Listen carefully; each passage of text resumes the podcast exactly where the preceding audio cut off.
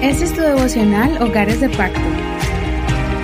Te doy la bienvenida en el nombre de Jesús a tu devocional. Vamos a comenzar con el capítulo de hoy, es capítulo 3 del libro de jueces. Hemos comenzado este libro y hemos encontrado grandes lecciones para nuestro crecimiento y fortaleza espiritual.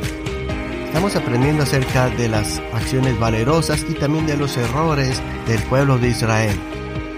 No te pierdes ninguna reflexión. Baja la aplicación de Google Podcast o Apple Podcast. También estamos en Spotify, iHeartRadio y muchas plataformas más.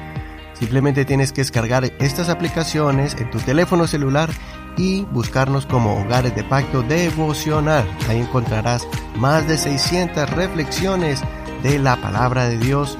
Por cada capítulo de la Biblia tenemos ya el Nuevo Testamento, el libro de los Salmos y ahora el Antiguo Testamento. Muy bien, continuemos con el tema de hoy es No olvides que eres un guerrero. Pues es capítulo 3, verso 1 al 11. Estas son las naciones que el Señor dejó para probar por medio de ellas a Israel. A todos los que no habían conocido ninguna de las guerras de Canaán, solo para que las generaciones de los hijos de Israel conocieran la guerra y la enseñaran a los que antes no la habían conocido los cinco jefes de los filisteos, todos los cananeos, los sidonios y los hebeos que habitaban en la región montañosa del Líbano, desde el monte Baal Hermón hasta Lebo Hamat.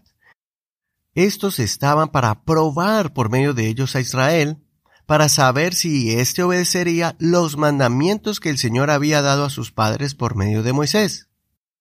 Así es que los hijos de Israel habitaron entre los cananeos, los eteos, los amorreos, los fereceos, los heveos y los jebuseos. Además, tomaron a sus hijas por mujeres, dieron sus hijas a los hijos de ellos y sirvieron a sus dioses. Los hijos de Israel hicieron lo malo ante los ojos del Señor. Olvidaron al Señor su Dios y sirvieron a los Baales y a las aceras. Así que el furor del Señor se encendió contra Israel y los abandonó en manos de Cusán Rizataim, rey de Siria mesopotámica. Los hijos de Israel sirvieron a Cusán Rizataim durante ocho años. Pero cuando los hijos de Israel clamaron al Señor, el Señor levantó un libertador a los hijos de Israel, quien los libró. Este fue Otoniel, hijo de Kenas, hermano menor de Caleb. El Espíritu del Señor vino sobre él y juzgó a Israel. Salió a la guerra, y el Señor entregó en su mano a Cusán Rizataim, rey de Siria mesopotámica, y su mano prevaleció contra Cusán Rizataim. Así reposó la tierra durante cuarenta años, y murió Otoniel, hijo de Kenaz. Hasta aquí la lectura de hoy. No olvides leer todo el capítulo completo. En ese capítulo podemos ver la razón por la cual Dios quería que Israel desterrara a los enemigos de forma gradual, que poco a poco vencieran a sus enemigos. Dios hubiera podido destruirlos en un instante, enviando fuego del cielo, o abriendo la tierra y desaparecerlos para que Israel no tuviera más confrontaciones con los adversarios. Pero la Biblia nos da por lo menos dos razones por la cual Dios no lo hizo. Primero, para que la tierra no quedara despoblada y así las fieras del campo no invadieran la tierra, convirtiéndose en una plaga que podría ser un gran problema para las vidas de los israelitas. La otra razón la encontramos aquí, y es para que la nueva generación se ejercitara en la guerra, que no perdieran esa actitud de guerreros, que usaran su fe, clamaran al Señor en la guerra, y así Dios les daría la victoria. Pero como ellos dejaron de pelear contra el enemigo, siendo negligentes y conformistas, acomodándose en el territorio en el que sus padres y antepasados conquistaron para ellos, olvidando la misión de conquistar, la visión de tomar una tierra vasta.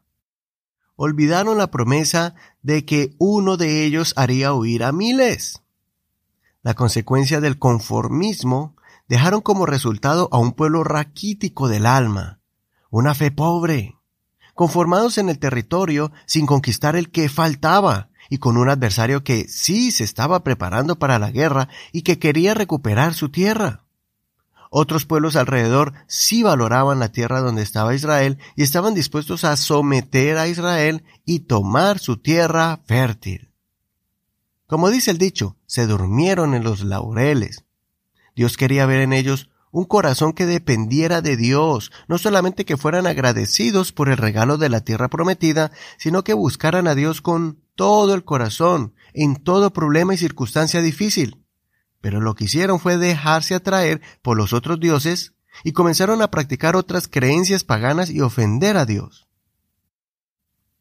Espero que podamos aprender hoy de esta lección, que no caigamos en el error de vivir tranquilos en una tierra y no seguir enfrentando al enemigo, tenemos un adversario que espera eso mismo, de que no oremos más, no ayunemos, que disfrutemos tanto de las abundancias que Dios nos ha dado y caigamos en la negligencia espiritual.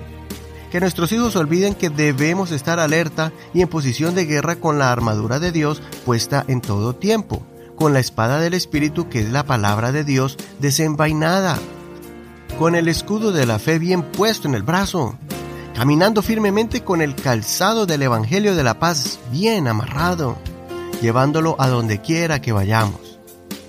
Cuando Israel cayó en manos del enemigo, clamaron a Dios, y Dios levantó a Otoní el yerno de Caleb. Él sí sabía cómo pelear. Cuando el pueblo decidió creer a Dios, salieron a la guerra y se libraron del enemigo. Espero que tomemos valor, que enfrentemos todas las pruebas que vengan contra nosotros y nuestro hogar y que juntos recuperemos la paz, la armonía y la autoridad de Dios, dejando que el Espíritu de Dios esté en el centro de nuestros hogares, de nuestras vidas. Demuéstrale al Señor que cuando vienen dificultades, en vez de salir corriendo, desanimándote y alejándote del Señor, más bien lo buscas con más fervor y sinceridad. Soy Eduardo Rodríguez. Que el Señor te bendiga y te dé la victoria en el nombre de Jesús. Gracias por conectarte con nosotros. Recuerda que estamos en Facebook como Hogares de Pacto Devocional. Ahí encontrarás las, notas de ese programa y también el audio para que tú puedas compartirlo en esta red social. Bendiciones de Dios para ti. Hasta mañana.